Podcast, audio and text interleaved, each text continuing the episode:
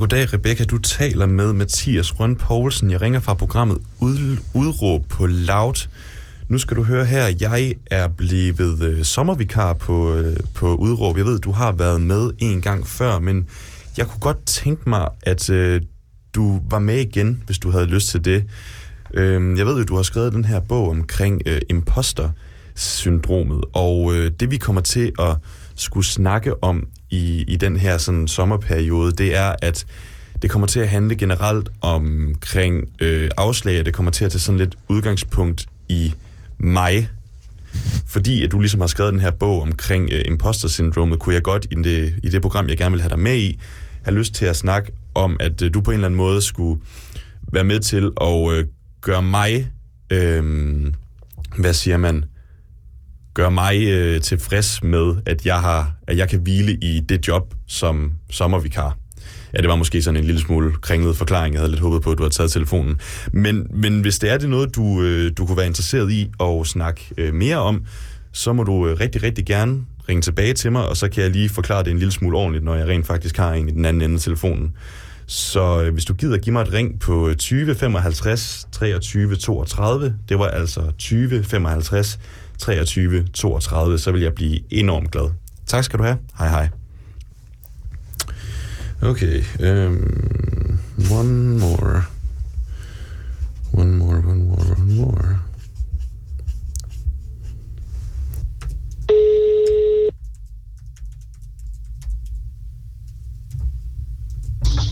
Det er Rebecca. Ja, hej Rebecca, du taler med uh, Mathias Røn Poulsen. Det var mig, der ringede til dig for jeg også et kvarters tid siden. Ja, Hej. hej. Noget- Jeg, og jeg prøvede at ringe tilbage, og jeg har hørt din besked, så jeg er øh, totalt briefet. Jeg var ked af, at øh, jeg ved ikke at til, tage telefonen kommer til at give dig et afslag. Ja, men så det var... lidt, lidt, øh, lidt.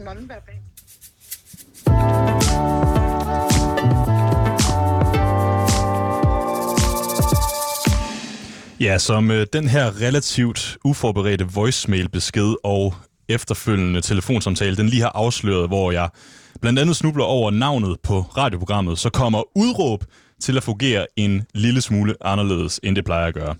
De faste værter, Vitus og Pauline, de skal have sommerferie, og i stedet der står øh, jeg, Mathias Røn, Frisenborg Poulsen, og jeg skal simpelthen sende hele sommeren. Og derfor der kommer de næste fem ugers udråb faktisk slet ikke til at hedde udråb, det kommer til at hedde afslag. Vi kommer til at bevæge os i en verden af afslag. Jeg er nyligt uddannet tv- og medietilrettelægger fra Journalisthøjskolen, og selvom jeg også før jeg blev uddannet har prøvet af flere omgange at blive radiovært uden held, så er det altså lykkedes mig nu.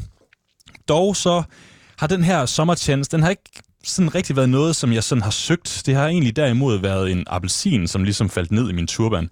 Thor Arnbjørn, som er direktør for Rakkerpak Production, som altså producerer det her program, han kontaktede mig og spurgte, om jeg var frisk. Og det blev jeg selvfølgelig enormt glad for til at starte med. Fordi jeg begyndte sådan at få sådan en nagende fornemmelse af, at jeg faktisk slet ikke fortjener det. Jeg har aldrig været alene i et professionelt radiostudie før, så jeg har ikke rigtig nogen erfaring. Og ja, jo tættere jeg ligesom har nærmet mig den her første sendedag, jo, jo stærkere blev den her følelse. Så derfor der er min første gæst en, som i den grad også har kæmpet med lignende tanker. Så på en telefonforbindelse fra Sverige, der vil jeg gerne byde velkommen til dig, Rebecca Johanne Knudsen. Velkommen til. Tak skal du have. Hej hej. Rebecca, du har jo Hej, skrevet hej. en bog om, du har skrevet en bog sammen med Anne Schødt, der hedder Imposterkomplekset. Omkring det her er rigtigt. fænomen med at opleve en eller anden form for ufuldkommenhed i sit arbejdsliv. Og den har du skrevet, fordi at du i gerne vil hjælpe andre med, at, der kunne gå rundt med de samme tanker. Kan du ikke bare lige starte med at forklare os, hvad øh, imposterkomplekset er? Imposterkomplekset er et tankemønster. Det er, det er ikke en sygdom. Det er et tankemønster, der giver et urealistisk billede af dig selv. Øh, det er følelsen af, at øh, jeg i virkeligheden ikke er kvalificeret til at være der, hvor jeg er, at det på en eller anden måde er en fejl eller rent held, at jeg er landet i det job eller på det studie, øh, en appelsin i turbanen, som du også selv lige sagde, og at øh, det nok snart bliver opdaget, og så bliver det hele forfærdeligt pinligt. Det er den grundlæggende følelse, det, det er den følelse, der er den stik modsatte af, af det mønster, de mennesker, der har, der gladeligt stiller op i X-Factor, uden at have en tone i livet, og synes, at det er dommerne, der er helt forkert på den, når de, når de fortæller dem det. Nu, nu siger du selv, så, at... Så det er en, Nå, ja. undskyld, nu siger du selv, at det, at, at det ikke var, altså det er ikke en sygdom. Har du oplevet, at det har været en sygdom? At nogen har tænkt det som en sygdom? Øhm, jamen altså, der er jo det med imposterkomplekset, og det kan man ikke se. Øh, det er kun dig selv, der kan, der kan se det, og som er meget bevidst om, at du, at du har det her kompleks. Øhm, men det kan jo godt føles, altså det kan godt komme meget fysisk til udtryk, hjertebanken, øh, svedige håndflader, øh, sådan en følelse af, at lige om lidt bliver, falder du ned i et kæmpe stort hul. Så derfor kan det jo på den måde godt opleves som en sygdom, og, øh, og man kan måske godt tænke, at det er et eller andet øh, med, med psyken, ikke? så derfor er det måske en sygdom, men det, det er det ikke. Det er bare, om man så må sige, et tankemønster, der, kan, der faktisk kan ændres. Hvem dealer typisk med det her? Undskyld, det kunne jeg ikke lige høre. Hvem, øh, hvem dealer med det typisk? Altså, er det... Ja, øh, jamen det er, det er jo mange forskellige mennesker, men øh, Anne, som jo er hende, der er eksperten i det her, og som øh, arbejder med professionelt med at hjælpe folk af med det, hun, øh, hun har jo øh, sagt til mig, at det er meget ofte øh, mennesker, som ligger sådan i den øh, øvre ende af, ja, hvad skal man sige, altså intelligensspektret. Øh, nogen, der har noget at rykke rundt med, som er i stand til at forestille sig alt det, de ikke ved og ikke kan. Øh, det er øh, ofte mennesker, der arbejder inden for fag uden facit, øh, hvor det kan være lidt svært at vurdere, om du er en succes eller ej. Hvad er et fag uden facit?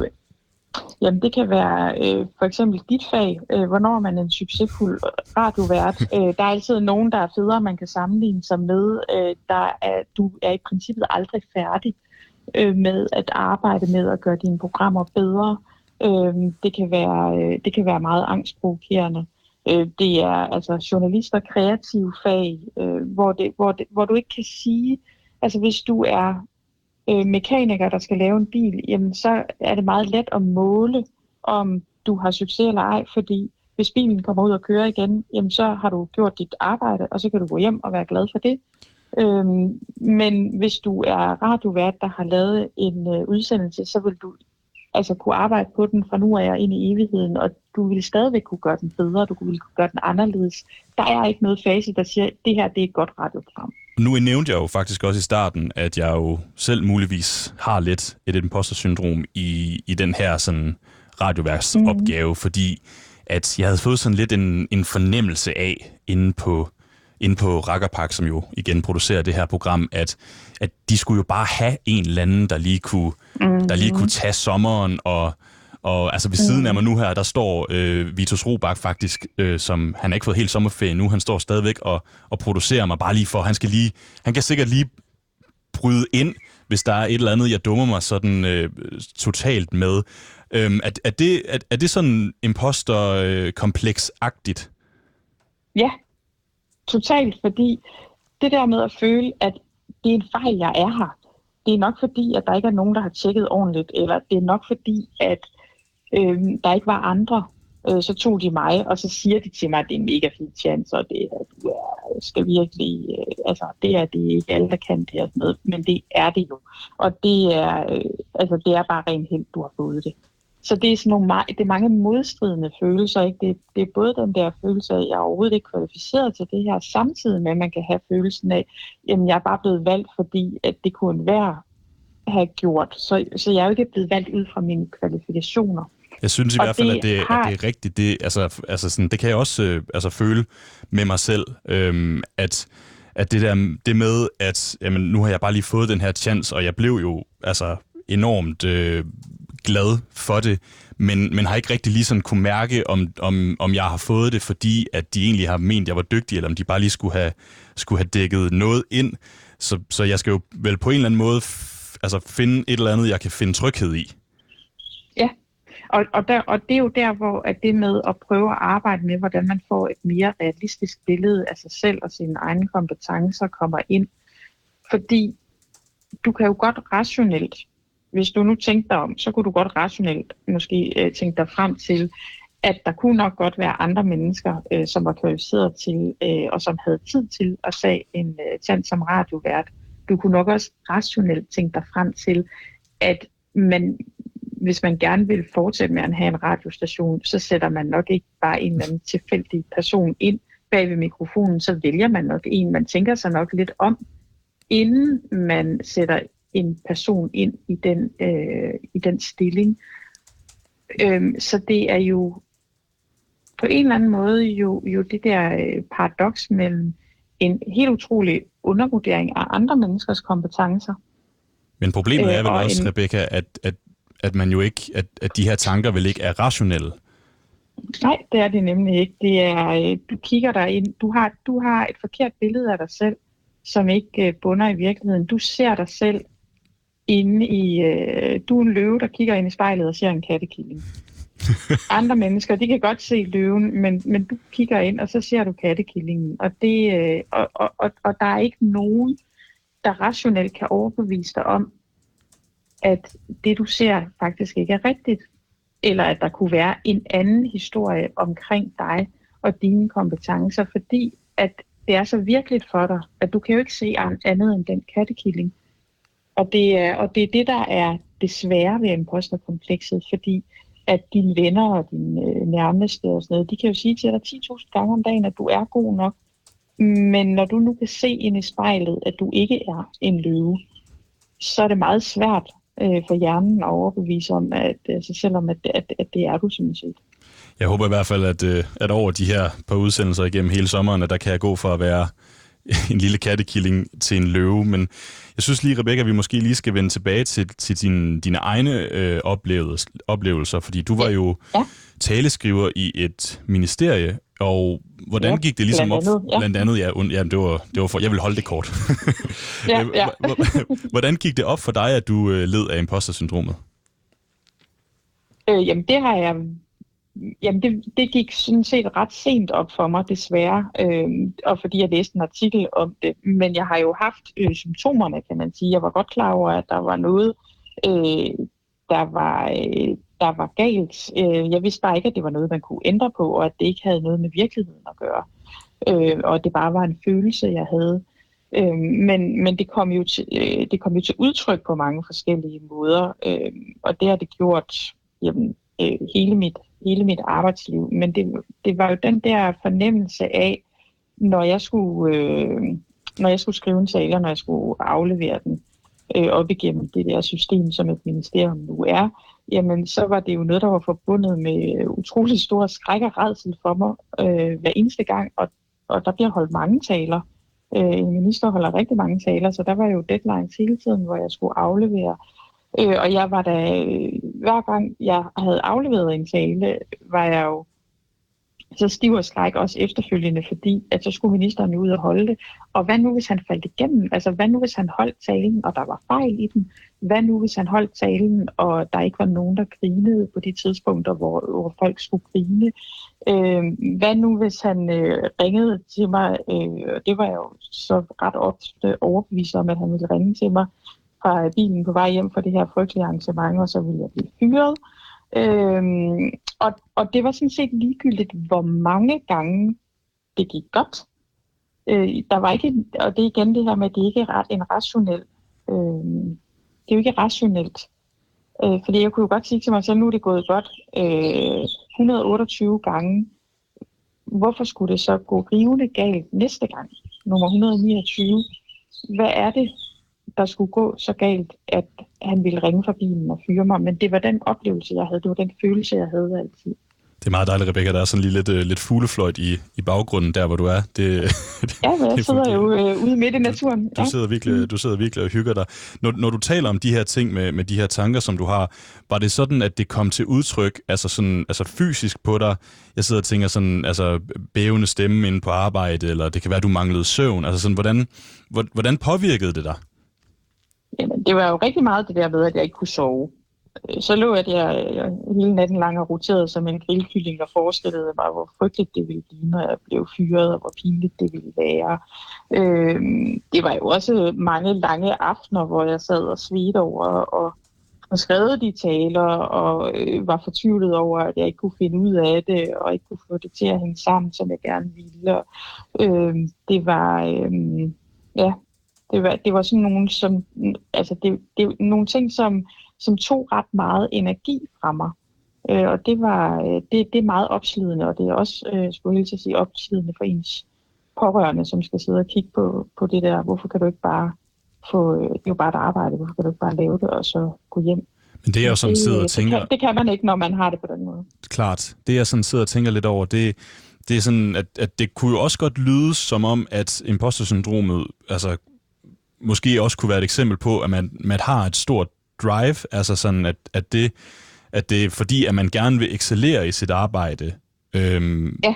Men, men ja. det, det er måske det, ikke tilfældet. Øh, det er tit blevet spurgt om, øh, at det her ikke bare et udtryk for, at altså, er det ikke bare en sund ambition om, at man altid gerne vil gøre det bedre? Og er det ikke en kæmpe fordel for en arbejdsgiver at have sådan en ansat, som øh, er villig til at piske sig selv til blods for at gøre det godt nok?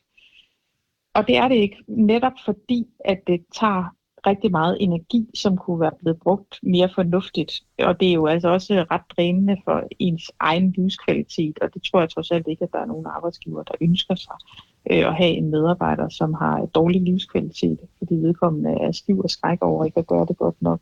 Så, så det er ikke, man, kan ikke, man, man skal ikke forveksle det med ambition. Det er altså øh, ekstremt uhensigtsmæssigt at have det på den her måde. Så man kan, og man sige, kan at du, gøre noget ved det. Man kan sige, at du, du blev overhovedet ikke en, en bedre taleskriver, taleskriver af at, at have det på den måde.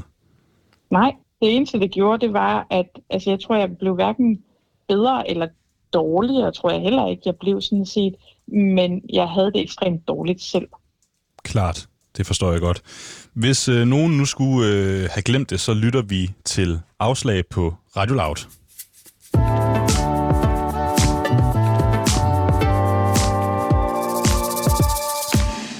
Og øh, Rebecca, vi vil snakke lidt om sådan imposter-syndromet, men sådan, altså, jeg tror måske egentlig også, jeg spurgte dig om det før, men sådan, hvornår lærte du ligesom, at, at der var noget, der hed imposter-syndromet?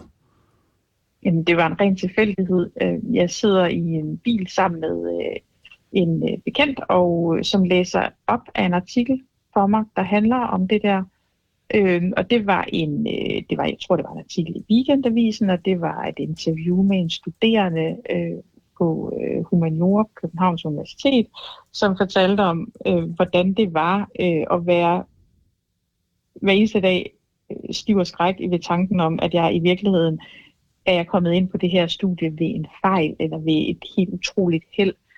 Og, og hver dag være bange for at blive afsløret i at have bluffet sig ind selvom det jo slet ikke var tilfældet for hende heller. Og der kunne jeg genkende enormt meget i mig selv og min egen måde at, at gå til øh, mine opgaver på. Så derfor så, øh, altså det var, ligesom, det var ligesom den første 10 øre, der faldt, at jeg fandt ud af, jamen det her, det er ikke kun mig, og det er ikke bare min mærkelige personlighedsstruktur, øh, der pisker mig rundt i managen på den her måde. Der er faktisk et navn for det. Og det var en rigtig stor lettelse at opdage, fordi det betød også, at jeg kunne gå i gang med at undersøge, hvad er det egentlig for noget det her. Altså jeg havde øh, gennem flere år, altså af flere omgange opsøgt øh, psykologer, som, havde, som jeg havde prøvet at tale med om det her problem, Men hvor, jeg havde. Hvorfor var det, Rebecca, øh, at det, at det, hvorfor var det, at det, det hjalp dig at få sat et term på den her tilstand? Jamen det var fordi, at øh, det betød jo, at jeg kunne dels begynde at undersøge, hvad er det her overhovedet for noget, begynde at læse om det, og, og finde ud af, jamen okay, der er tanker, taler om et tankemønster, og det, der er faktisk tale om, at man kan ændre det. Altså jeg gik ind på, øh, på Annes hjemmeside, som hedder Potentialefabrikken, og læste en hel masse af de rigtig gode blogindlæg, hun har skrevet om det her. Jeg kendte hende jo ikke dengang, men, øh, men det var hende, der havde skrevet mest øh, om, øh, om imposterkomplekset i Danmark. Og, øh, og der, kunne jeg jo, altså, der kunne jeg jo læse mig frem til, altså dels var der noget genkendelighed. Jeg kunne, det, var, det var rart for mig at finde ud af, at det ikke kun var mig, der havde det sådan, men at det her det faktisk er en ting. Og, det, og fordi det også gav mig noget håb om, det her det er faktisk noget, man kan ændre på. Og det var, det var derfor, det var vigtigt for mig at få en beskrivelse af, hvad det var, det drejede sig om. Fordi jeg havde jo som sagt opsøgt psykologer som, for at få hjælp til, til at, at, at, at få mig til at have det bedre med mig selv. Og den hvad måde, hvad kalder psykologerne på. det for? Men det de Øh, jamen, de kalder det ikke for noget, eller dem jeg har opsøgt kaldte det i hvert fald ikke for noget. Altså, der, der, der kom det jo meget hurtigt til øh, at handle om øh, min opvækst og min barndom og andre ting, som, som jeg sloges med. Altså, de adresserede det ikke øh, direkte i den der faglige sammenhæng, som jeg havde at få hjælp til. Øh, så så det, det handlede meget om netop min personlighedsstruktur og, og hvad der var baggrunden for det, men, men det der med at få nogle konkrete redskaber til at gøre op med det og komme videre og få ændret på det, det kunne jeg ikke få hos dem. Hænger det? Øh, og, det, og jeg fik hjælp til en hel masse andre rigtig gode og meget nyttige ting, og jeg kan kun anbefale folk at gå hos en psykolog, det er ikke det. Men, men, men det var bare, altså det der med mit professionelle mindre værd, mit faglige mindre værd, det kunne de altså ikke hjælpe mig med. Hvor, hvor starter man, hvis det er, man, man, man tror, man lider af imposterkomplekset? Jamen, man kan jo gå ind og tage en test på nettet. Øh, det gjorde jeg, øh, og jeg fik, øh, der, det var det var rart at blive nummer et i noget. Jeg, jeg fik øh, 100 ud af 100 på mulige point, så øh, jeg havde fuld plade. Øh, men man kan jo gå ind og, øh, og ja, netop at læse om det på nettet, og der kan jeg jo så anbefale dem. Jeg selv læste, det var jo øh, de indlæg, der ligger inde på potentiale forbringens hjemmeside. Fordi de Hvad for en type spørgsmål er der i den her test? Øh, jamen, det er for eksempel sådan nogle spørgsmål, som er du ofte skuffet over, at du ikke har opnået mere i din tilværelse? Øh, er du øh, bange for at aflevere en opgave, øh, fordi du, øh, du tror, at det bliver en katastrofe? Øh, oplever du ofte, at selvom øh, det aldrig er gået fuldstændig galt, når du har afleveret en opgave, at du så er enormt bange for at dumpe eller at øh, blive fyret på baggrund af, af den opgave, du har afleveret. Øh, den type spørgsmål, der afdækker, hvad det er, man, øh, hvad det er ens problem egentlig består i, og så kan man så, øh, ja, som jeg husker det, så er det på en skala. Man skal sige, hvor, hvor bange er man for det, ikke? Øh, og så får man point øh, på den baggrund. Så det er sådan en række af spørgsmål, som, øh, som hjælper en med at forstå faktisk også, at det her det er, det er, øh, det er noget relativt almindeligt forekommende. Det er ikke bare mig, der sidder og tænker de her skøre tanker. Det er sådan set, øh, det er sådan set en ting, der kan beskrives, jeg, og det er helt almindeligt. Jeg kan sige, at, at Vitus Robak, igen den nødvendigvis faste vært her på, på programmet, han øh, fik 81 ud af 100 øh, rigtige. Ja, det var også flot. Om, øh, ja, det er også, øh, det er også en, øh, en, en god ting. Og, øh, og, jeg, og sådan, jeg, jeg har selv ikke taget tekst, testen, det skulle jeg må, måske have gjort, men jeg kan da i hvert fald altså, helt sikkert genkende til, til det med, at man ikke, man ikke rigtig har den der mavefornemmelse med og øh, altså mavefornemmelsen om, at man har afleveret et godt stykke arbejde. Altså, ja. at man måske... Jeg tror personligt, så har jeg det sådan lidt selv, at jeg godt kan sidde sådan og så tænke, mens jeg laver det, kan jeg godt tænke, ej, hvor er det her fedt. Ej, hvor, hvor det her, det, det kan noget. Det, det, det, det bliver virkelig, virkelig godt. Og så i det øjeblik, det ligesom skal øh, videreleveres, så, ja, så, så kommer tvivlen. Ja, så, så brister det en lille smule for mig. Øh, ja. Og jeg ved ikke, hvorfor jeg nødvendigvis har det sådan. Nej, men det er et tankemønster. Det er... Og, det, og det er jo altså et tankemønster, du kan ændre på. Altså, da jeg skal sad og skrev speciale, der var jeg, øh, da jeg skulle til at aflevere det speciale, der var jeg øh, ugen inden helt fuldstændig og aldeles overbevist om, at jeg ville dumpe med et brag. Og jeg kunne godt sidde og sige til mig selv, at min vejleder ville ikke lade mig slippe igennem, hvis det var sådan, det var. Han ville ikke lade mig slippe igennem. Men jeg var sikker på det. Du var helt sikker på, at han ikke ville lade dig slippe igennem med, øh, med, med karakteren. Hvad endte du med at få så? Jamen, jamen, jeg fik 10. Men det er jo en, en ret god karakter. Ja. Og da jeg havde fået karakteren, så tænkte jeg, ja, men jeg kunne jo også have fået 13.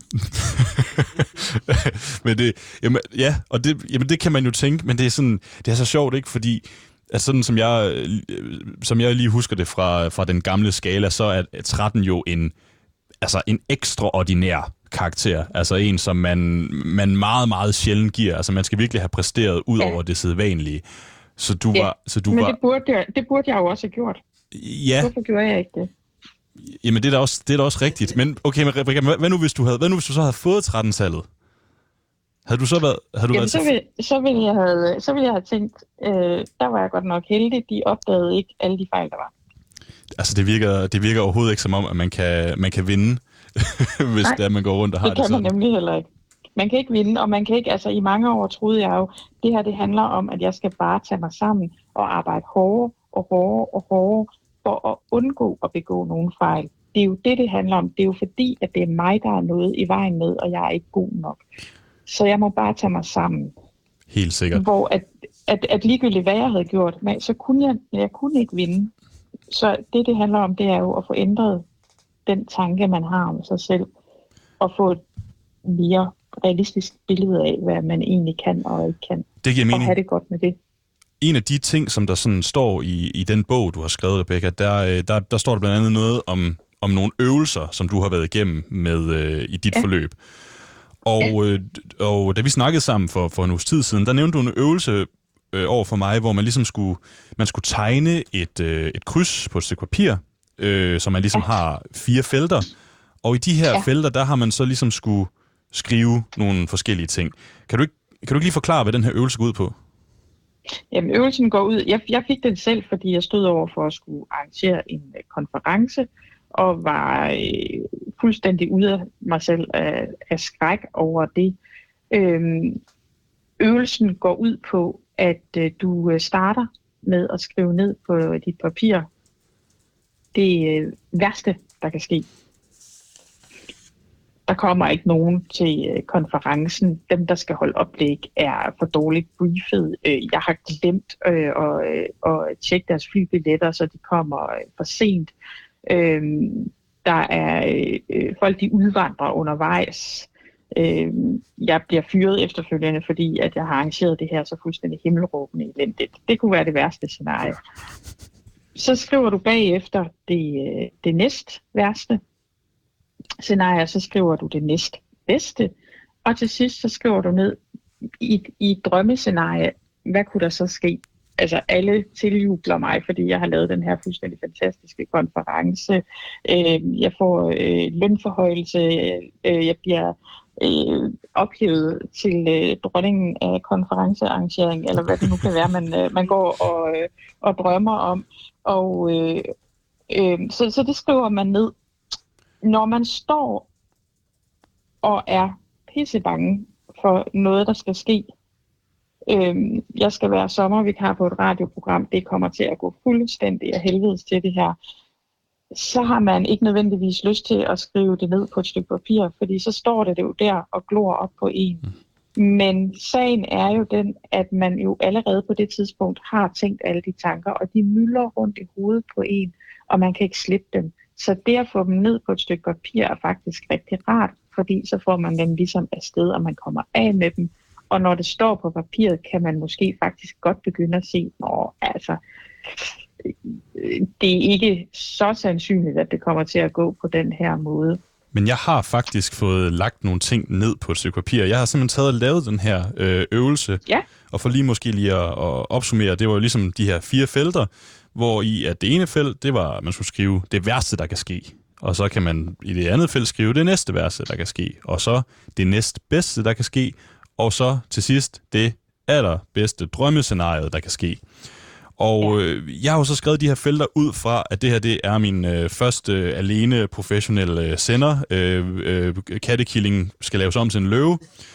Øhm, ja. Og jeg har skrevet i... Altså, det, hvad, skal vi, hvad for en skal man typisk starte med? Og hvis jeg lige vil læse den Man op. skal starte med, man skal starte med det aller værste. Man skal starte med det aller værste. Okay. Øhm, jeg har skrevet, at det værste, der kan ske, det er, at en eller anden øh, loud-redaktør kommer løbende ind og simpelthen trækker stikket på det hele. Altså simpelthen, det er, det er simpelthen det, det, er det, det, er det arveste pis, han nogensinde har hørt, og nu lukker han, nu ja. Lukker han ned. Øhm. Ja. Det var sådan, det, det tænker jeg, at det vil være det absolut værste, der kan ske. Slut med udråb. Slut med udråb fra nu af. Ja, slut med det. det ja. De kommer ja. Aldrig nogensinde til at, at, at, at køre igen. Øhm, er, det, er det sådan, at, altså, hvad, hvad, tænker, ja. Hvad tænker du om det? Jamen, det lyder da også rigtig øh, træls, især når, når, hvis man er den, der har ødelagt et program, som nogle andre de egentlig arbejdede på. Så, øh, så det, der, det lyder da det lyder da ret slemt. Der siger du nemlig noget helt rigtigt, Rebecca, fordi altså, Vitus har jo sendt langt over øh, 200 programmer. Jeg tror faktisk måske også, at det er mere. Og altså, hvis jeg så skulle være den, der, der skulle sætte det sidste søm i kisten her, så ville det, øh, det ville virkelig være det vil være en meget, meget... Ja, jeres, jeres relation vil nok ikke blive den samme. Vel? Det tror jeg ikke, nej. Det tror jeg nemlig ikke. Måske jeg lige skal gå videre så til det næste værste, der kan ske. Øhm, og det er, at jeg har skrevet, at, at øh, de faste værter, øh, værter, de faste lyttere, der er på, øh, på udråb, øh, som jo er i det her slot, hvor vi så nu sender afslag, de, de skulle synes, at det var noget værre lort. Og faktisk også måske noget mere, jeg har skrevet, det hænger lidt sammen med det første, det er, hvis Vitus og Pauline synes, det er noget værre lort. Mm, mm. Jeg synes, jeg har lidt, sådan lidt svært ja. ved, at, ved, at, ved at altså, differentiere imellem, altså hvornår noget er værst, og hvornår det er næst værst. Ja, men det er jo, øh, ja, men det er da heller ikke så nemt, men, men det er jo sådan lidt en graduering, ikke? Altså, at, at, at blive lukket, det må jo være, det, altså så kan der jo næsten ikke ske noget, som er slemmere, kan man sige. Altså med mindre redaktøren kommer ind og skyder dig for at åbne mikrofon. men det er trods alt måske uden for, øh, det er ikke så sandsynligt, men, men, men så det næste værste vil jo netop være, hvis du fik dårlig altså feedback. Det vil jeg da også synes. Altså, det, det, det, er jo, det er jo noget med at tabe ansigt, og det er ikke særlig fedt. Altså man kan så bliver programmet for alt ikke lukket, øh, men du bliver måske helt af. Det gør jeg måske nok, ja. Altså man kan jo sige, at det, det næst værste er jo måske en kende mere sandsynligt, end det værste er.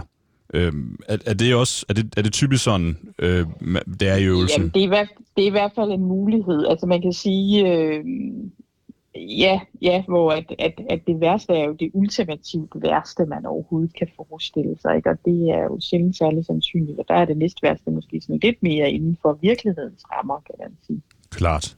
Måske vi lige skulle gå over så til det næstbedste, der kan ske. Nu kommer vi op i, i ja. løveenden af, af spektrum. Ja. Og, øh, og ja. der har jeg så skrevet, at, at du, min gæst, Rebecca, du, øh, du skal synes, at det har været en, en god oplevelse. Det forestiller mig lidt sådan, ja. at det, det er det næstbedste, der kan ske. Ja. Fordi ja. Det, det er jo på en eller anden måde et eller andet sådan et, et, et, et professionelt uh, take, at så længe at gæsterne har følt sig behandlet uh, godt, og at de synes, at det har været en god oplevelse, og at, at, de, har, at de har kommet ud med noget, noget reelt. Øhm, så ja. det kunne jeg i hvert fald meget godt tænke mig, at du sad tilbage med den følelse, når vi er færdig. Man, man må også godt skrive flere ting. Må man godt skrive? Altså, jeg tænker, ja, jeg tænker umiddelbart, at det er et meget ydmygt øh, ønske for det, for det næstbedste. Er det, er det, er, det, er, det for at jeg som den eneste, øh, ja, det vil jeg sige, at jeg som den eneste ville synes, det var en god oplevelse. Der skulle jo gerne være nogle lyttere derude, der egentlig også synes, at det var okay. Ja, det, ja, det er klart. Ja, det kunne man jo... Øh... Ja, men det synes jeg da også kunne være fedt. At de kedsomhed, eller at, øh, at de faktisk tænkte, at det her, det var, jeg lærte noget nyt, for eksempel. Ja. Det kunne jo være det næstbedste. Jamen, det, altså det, det, jamen, den tror jeg jo også lige, at jeg smækker på, faktisk. Altså, det, det vil jeg egentlig give dig ret i. At det, det var egentlig fordi, jeg tænkte, jeg lige skulle holde det sådan til, til én ting. Det, men det, jeg tror, så, Ej, man, må det, gerne, man, må skrive, man må skrive alt, hvad man overhovedet overgår. Men jeg synes typisk også, jeg synes, det har været, jeg synes, det var sværere at, at finde på altså, øh, øh, gode ting, øh, nødvendigvis, end jeg kunne, jeg kunne sagtens ja. også godt komme med flere sådan, øh, altså slemme ting. Ja. Er det meget typisk? Den, den, den liste er typisk meget lang, fordi det er jo alle de katastrofetanker, man, det er jo derfor, man er nødt til at lave den øvelse. Mm. Det er jo fordi, man har tænkt alle de katastrofetanker om, hvor forfærdeligt det ender med at blive. Mm. Så derfor så vil, man, vil man typisk have væsentligt sværere ved at forestille sig, at der kunne ske noget godt, når man sidder nede på bunden af det hul og kigger op. Ikke? Noget, der sådan slår mig, det er ligesom, at alle de her tre øh, punkter, som jeg har skrevet, øh, nu har vi ikke lige læst den fjerde op endnu, men, men de har handlet om noget med, altså hvad andre synes øh, om mig. Altså det, det går egentlig lige ja. op for mig nu. Det er ikke noget, jeg har, sådan, har tænkt over før. At, at det er også en Nej. ting, der sådan er ret typisk, at det er altid fra andres indblik. Jeg tror i hvert fald, altså jeg kan huske en af de første gange, jeg skulle lave den øvelse øh, med Anne der, øh, der sagde hun til mig, mange af mine andre klienter, når de skal forestille sig det værste, så er det sådan noget med, at øh, de, at de bliver fyret, og at de mister, altså de mister deres økonomiske grundlag, øh, og at øh, de må sælge huset, øh, og de bliver skilt, fordi at der ikke er nogen, der vil være sammen med sådan en taber, og så Øh, mit værste handlede også meget om det her med, at Øh, det, det, var ikke, det, var ikke, det var ikke økonomien, det var det med, at det, var, at, at det ville være så forfærdeligt pinligt for mig, at andre synes, jeg var en kæmpe hat. Og, det, øh, og at jeg blev afsløret i at være det.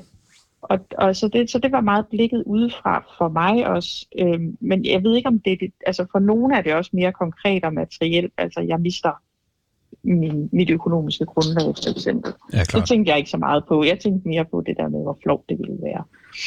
Med sådan flovheden i at skulle sige til andre, at man ikke har kunnet magte den opgave, man har stillet sig for. Ja, præcis. Ja, okay. Og det, og det tror jeg, altså jeg tror, det er også for rigtig mange en del af det, og, men, men det kommer måske også an på, hvor man lige er i, sin, i sit liv, øh, hvad det er for en type af tanker, man, man egentlig synes er de værste. Men, men, men, men jeg er i hvert fald enig, for mig var det også meget det med, med ansigtstabet, altså det pinlige. Ja, klart. Jamen altså, måske også lige bare lige skulle afsløre, hvad det var, jeg havde skrevet som det bedste, der kan ske.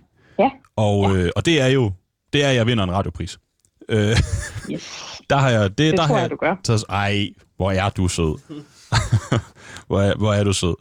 Øh, ja, altså den, jeg tror, den, jeg ved ikke om lige, det bliver måske ikke nok lige fra første, fra første program, eller fra den her øh, sommersending, men... men, øh, men jo, det, du vinder, du vinder jo for den her episode. Åh, ja, lige præcis for den her episode.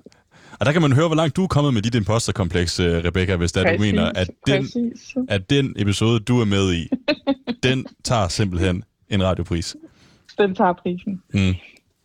Det, der oftest kommer til at ske, det er jo, at øh, som Anne har sagt til mig øh, mange gange, det, det der så oftest kommer til at ske, det er, at det, der sker i virkeligheden, det er det næstbedste scenarie. Altså det, det vil typisk være det, hvor at, øh, det, som i virkeligheden udfolder sig.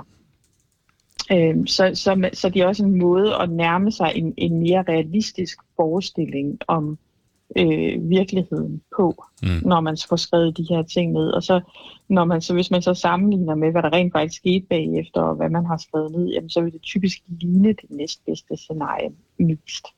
Klart nok. Og hvad, hvad gør man så Fordi her? i virkeligheden ved man, ja, man ved jo i virkeligheden godt, et eller andet sted inden i det der mylder af negative tanker, ved man måske godt, hvad det, altså, hvordan virkeligheden egentlig ser ud. Man skal bare lige have fundet det frem. Tror du, det er sådan er symptomatisk for sådan, at fra start, altså starten af ens karriere, at man har det sådan der, at man, at man leder efter en anerkendelse? Ja det, så, ja, det tror jeg i hvert fald, det er for nogen. Ikke? Øh, og, og jo mere man lider af imposterkomplekset, jo værre er det.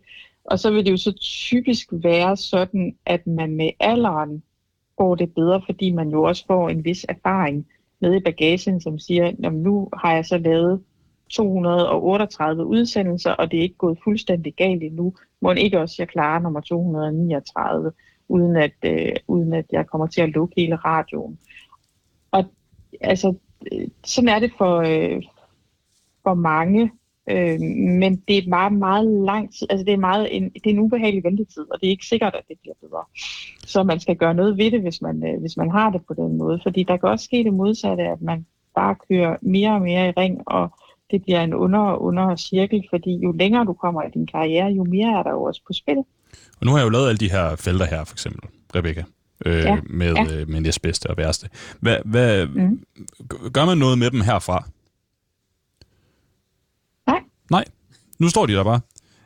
Nu står de der bare, og så kan du, øh, altså, så kan man jo sidde og reflektere lidt over det og kigge på dem, men selve det at lave den øvelse og få det ud af kroppen, nu har du så øh, også for, at det ikke skal blive et meget langt radioprogram, kun altså holde dig til nogle få ting, men, men det vil være væsentligt altså at få, få det hele ud. Alle de tanker, der er, få dem ned på papiret, og så prøve at se, om man ikke også kan fremtvinge nogle gode tanker ud af det, omkring hvad der faktisk skulle ske, som var fedt.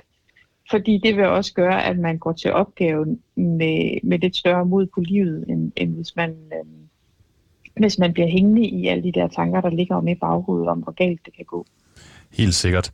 Jamen, jeg skal da i hvert fald til at have, hvad hedder det, øhm, ja, måske have skrevet nogle, nogle bedre tanker ned, helt generelt. Ja. Hvis nogen de skulle have glemt det, så er det her afslag. Mit navn, det er Mathias Rønne Friesenborg Poulsen. Vi sender på Loud.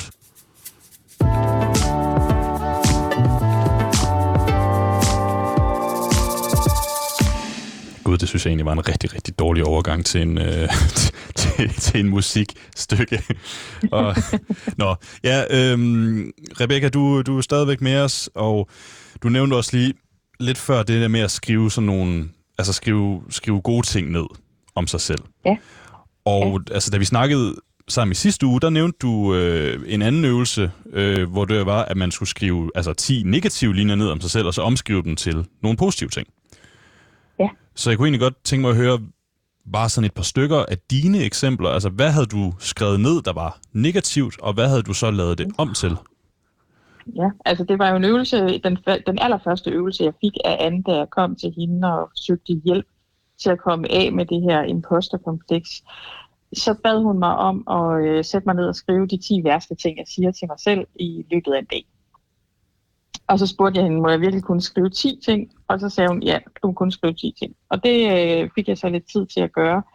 Og så kom hun ind, og så hjalp hun mig med at vende de sætninger om. Og det er ikke et spørgsmål om bare at sige ikke, eller øh, altså, jeg er en skrækkelig person, jeg er ikke en skrækkelig person, fordi det handler jo også om at finde ud, ud af, hvad ligger der egentlig bag ved de, de ting, man siger til sig selv, øh, og, og hvad kan man hjælpe sig selv hen til realistisk at sige i stedet for. Øh, fordi at hvis man bare siger, jamen jeg er den fedeste person i verden, og stiller sig hen foran spejlet og siger det, så tror man jo ikke selv på det. Det er jo et selvbedrag, og det vil jo aldrig komme til at lykkes. Det vil føles som en løgn, og derfor virker det ikke. Men, men så derfor så skal man altså, finde nogle... Øh, kan vi, sådan, ja. kan, vi, kan vi høre nogen, altså har du sådan en konkret øh, øh, sætning? Ja men, som... øh, ja, men jeg sidder lige her, du ved, nu sidder jeg lige og, og træder vand og trækker tiden ud, fordi jeg, at jeg prøver at komme i tanke om, hvad det var for nogle sætninger, jeg havde. men, men nu er det jo ved at være noget tid siden, men altså en af de, øh, den første, den, min første sætning, den hed, øh, jeg accepterer, at jeg øver mig, og at jeg bliver bedre. Ja, jeg accepterer. Og det handlede jo, ja, at jeg øver det mig, handlede jo om, at, øh, at jeg kunne jo ikke bare vende den sætning om, der hed, jeg kan ingenting, og jeg er en kæmpe fiasko. Det kan man jo ikke bare vende om til det modsatte, og så, og så tro på den selv, når man sidder så langt nede i hullet, øh, og tvivler så meget på sig selv. Så derfor så er man nødt til at finde noget, som man også selv kan, lige kan være med på. Og det der med at acceptere, at jeg øver mig, jamen okay, så blev den her første udsendelse måske ikke perfekt, men jeg øver mig, og den næste bliver nok lidt bedre. Ja. Det, det er en, øh, det er en hjælp, mere hjælpsom måde at tænke på, end at sidde og dunke sig selv oven i hovedet og sige, hold op mand, jeg var en kæmpe fiasko. Henne det her, de her tre minutter, de var vildt dårlige, det er det, man husker fra den udsendelse, og intet andet. Det, det, det tror jeg virkelig, du har ret i. Jeg tror, jeg kommer til at slå mig selv oven i hovedet omkring det der oplæg til det der musikstykke, jeg spillede. Det, det er fordi, den, den, øh, det, ja. det sidder lidt i, i hovedet på mig endnu. Men kan du huske, hvad den, ja. kan du huske, hvad den sætning, som du fik lavet, altså lavet om til, jeg accepterer, at jeg bliver bedre og øver mig, kan du huske, hvad den startede med at være?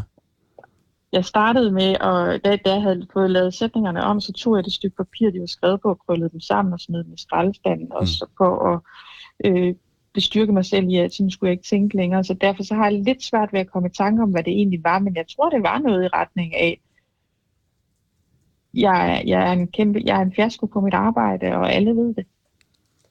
Det er jo også sådan, altså, det er, jo, det, er jo, det er jo en ret vild ting at gå og sige til sig selv, altså fordi du startede med at ja. sige, at du skrev altså, de 10 øh, mest negative ting ned, som du tænkte på en dag. Øhm, og jeg kan sådan ikke, jeg kan ikke lade være med at tænke på, at altså, hvad, hvad tænker du om, at det var de tanker, du havde dengang, som du gik og sagde til dig selv? Det var noget, der havde bygget sig op over mange år. Så nu har jeg fundet den i bogen. Øh, jeg havde for eksempel også en sætning, der hed, jeg øver mig i ikke at sammenligne mit arbejde med andres. Øhm, nej, altså, jamen, det var noget, der havde bygget sig op over, over mange, mange år, hvor at jeg havde fået en vane med at øh, tage luften ud af mig selv, for at der ikke var andre, der skulle gøre det. Så jeg var altid den første til at skynde mig til at sige, jamen jeg har jo også mega korte ben, eller prøv lige at se, hvor øh, kæmpestor min røv den er, eller prøv at se her, hvor, hvor altså at, at være selvironisk omkring mine egne fejltagelser, øh, og fremhæve dem.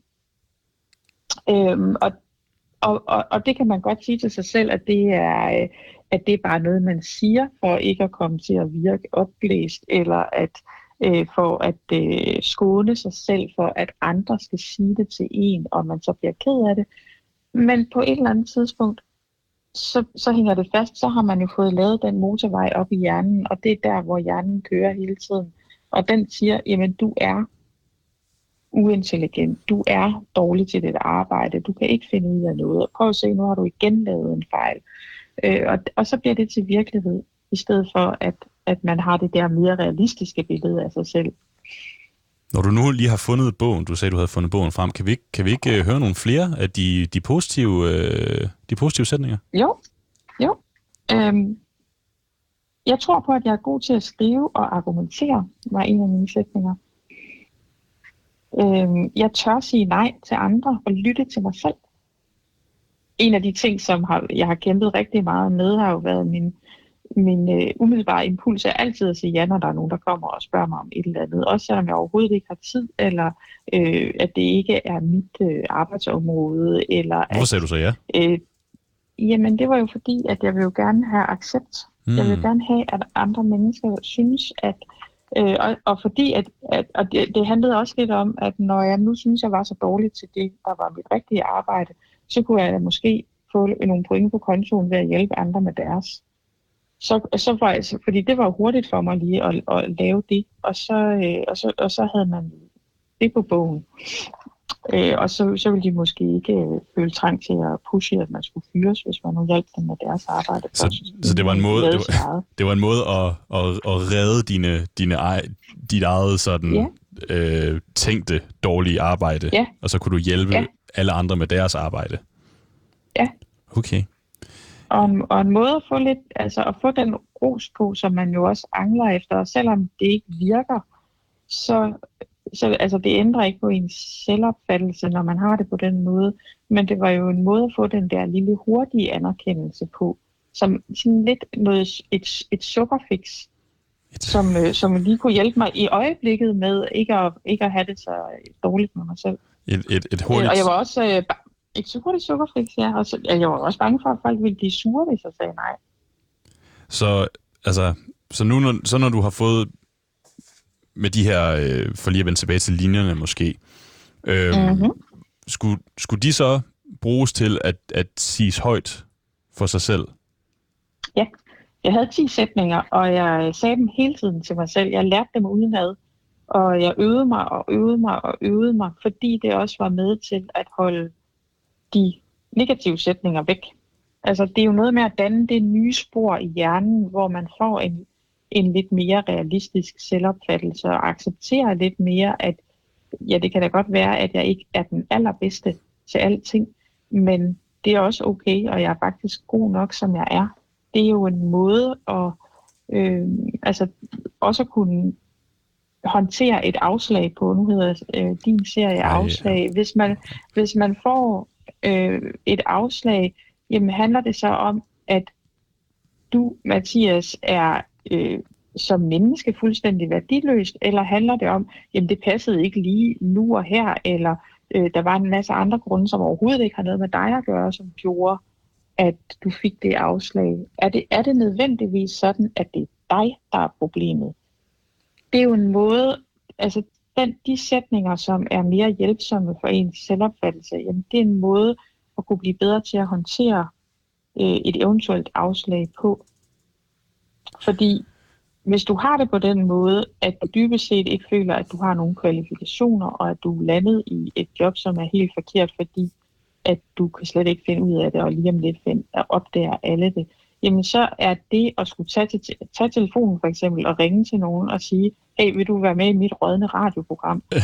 Det er jo en kæmpe øh, udfordring, fordi man på forhånd har dømt sig selv ude, og derfor så har man brug for de sætninger, der siger, jeg accepterer, at jeg øver mig, og jeg bliver bedre. Nå, den første vil ikke være med.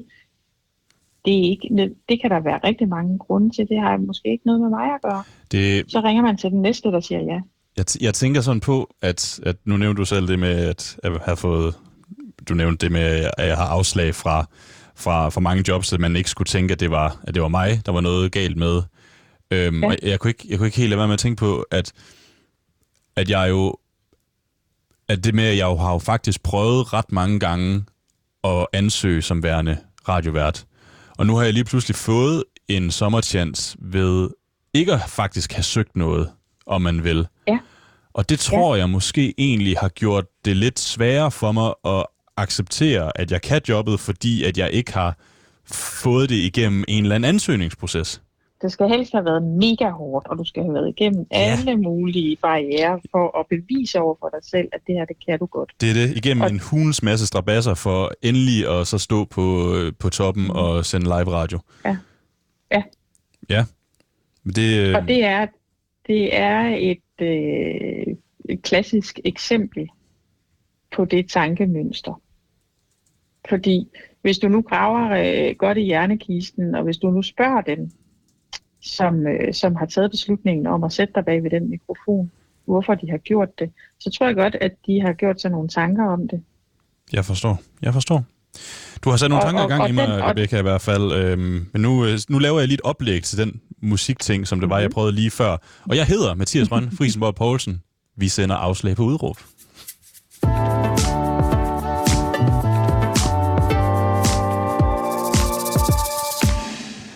Rebecca, vi har kun lige en øh, fem minutter tilbage, så det er jo ikke, fordi det ikke er hyggeligt at snakke med dig, men vi skal lige lidt hurtigt videre.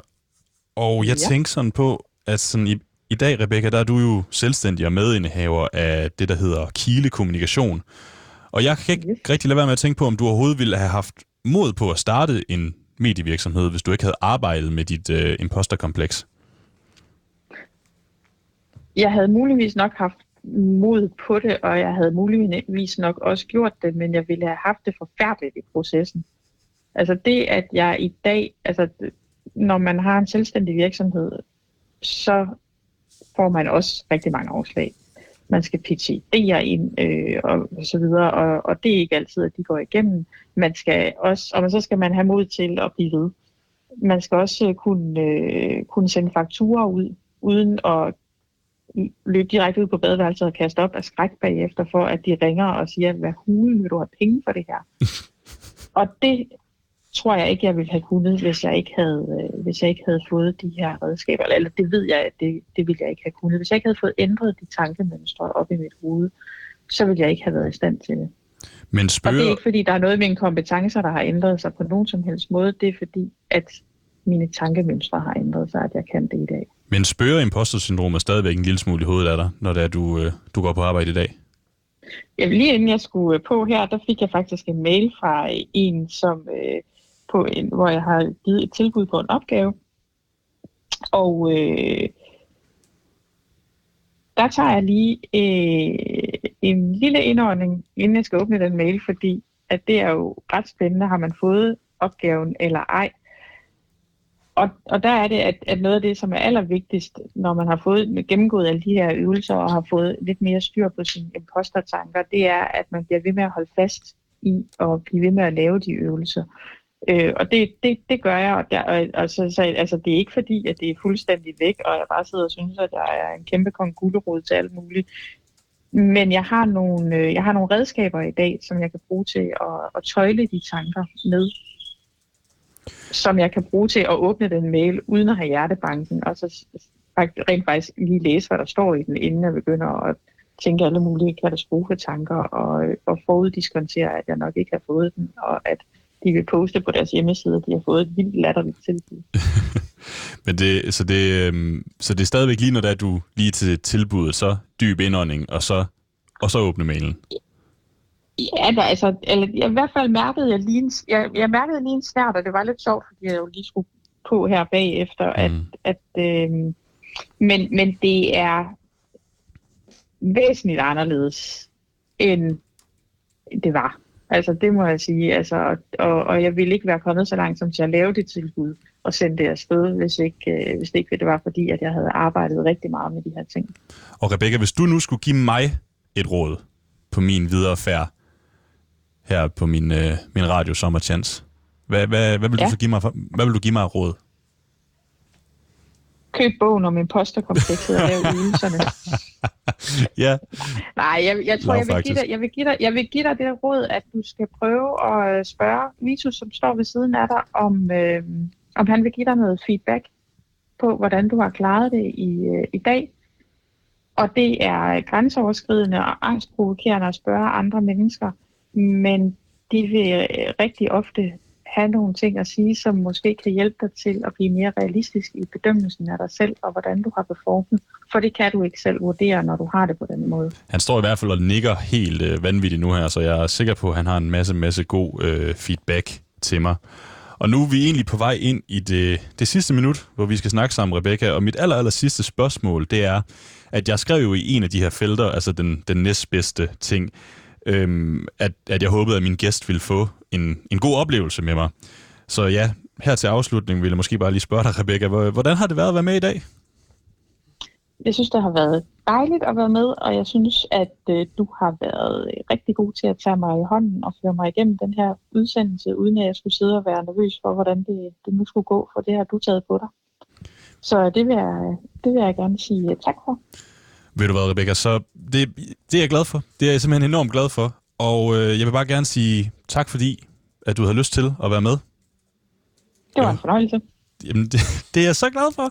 Øh, du har lyttet til uh, Udråb. Mit navn, det er Mathias Røn Friesenborg Poulsen. Vi sender på Loud. Programmet, det var produceret af Rackerpark Production, og i teknikken, der har den ellers faste uh, radiovært Visus Robak stået. Og det, der står han faktisk en uge nu, indtil han går helt på ferie, og så tager Jonas Røn over. Tak for i dag.